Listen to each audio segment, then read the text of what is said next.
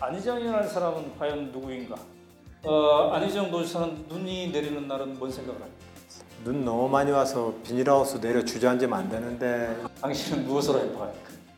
지금 도지사로서 일을 열심히 하고 있는 것에 대해서 매우 행복하게 생각합니다. 네. 왜 시장이나 도지사를 공무원들이 보면 도망갈까? 가까워지려고 밥을 먹자, 점심을 같이 하자, 무슨 과 같이 밥 먹자 해서 내 대학교 친구한테 그 사례를 이야기하면서 아 참 곤혹스럽다 이랬더니 그 친구가 저한테 도와직원 입장에서 보면 불편하니까 그냥 혼자 가서 먹으래요.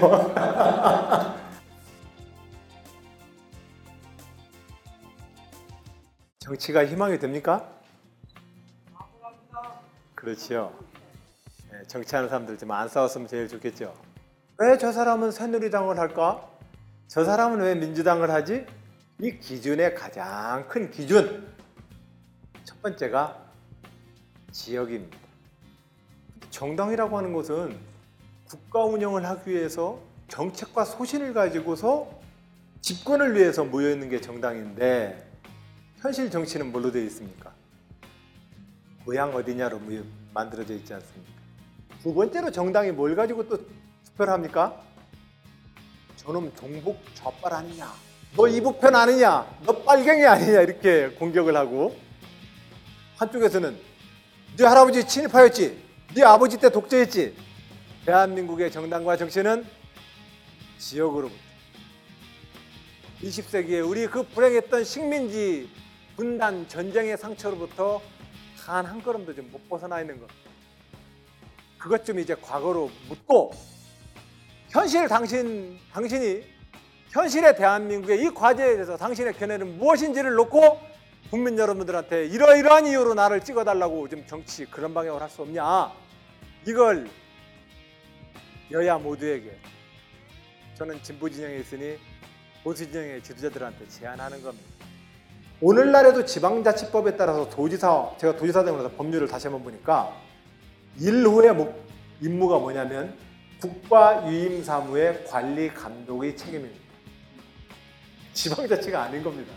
어느 적정한 수준의 내 심부름꾼인 공무원을 둘 것이냐를 가지고 주권자 여러분이 눈높이에서 고민을 해보면 생활 정보가 필요하고 외적과 외적을 막고 국가를 대표하는 중앙정부의 기능이 있고 그러고 나서 시군이 하기에는 크고 국가 중앙정부가 하기에는 비효율적인 광역 행정 업무를 감당하기 위해서 광역 정부를 재구조화 시켜줘야 합니다. 이런 틀을 통해서 지방자치 제도를 한번 다시 재점검을 해보고 싶은 게 지금 3년 반 동안 제가 겪어보니까 제가 지금 네. 내리고 있는 제 생각입니다. 네. 너무 안철수 의원께 너무 큰 기대를 줘서 안철수 의원 너무 무겁게 안 해주셨으면 좋겠어요. 그걸 한꺼번에 막 기대를 해가지고 그분이 다 해결해줄 거라고 하면 그분이 무슨 수로 그걸 해결해 줍니까?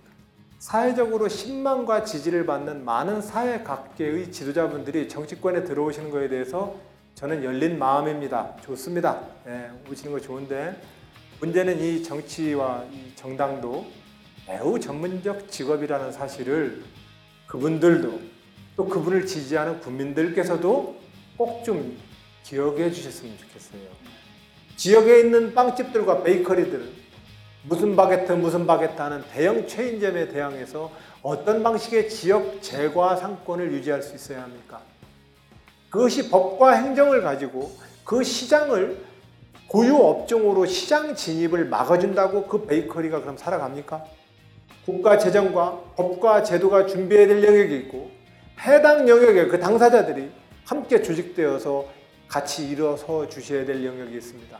저는 이렇게 함께 일어설 때라야만 21세기 오늘의 대한민국이 이제 미래를 향해서 문지방을 넘어갈 수 있습니다. 이 문제는 그 어떠한 똑똑한 지도자를 뽑는다고 해결될 수 있는 문제가 아닙니다. 그런 점에서 저는 나를 선택한다면 내가 이 문제 해결한다 소리는 나는 죽어도 못하겠습니다. 그건 진실이 아니기 때문에 그렇습니다.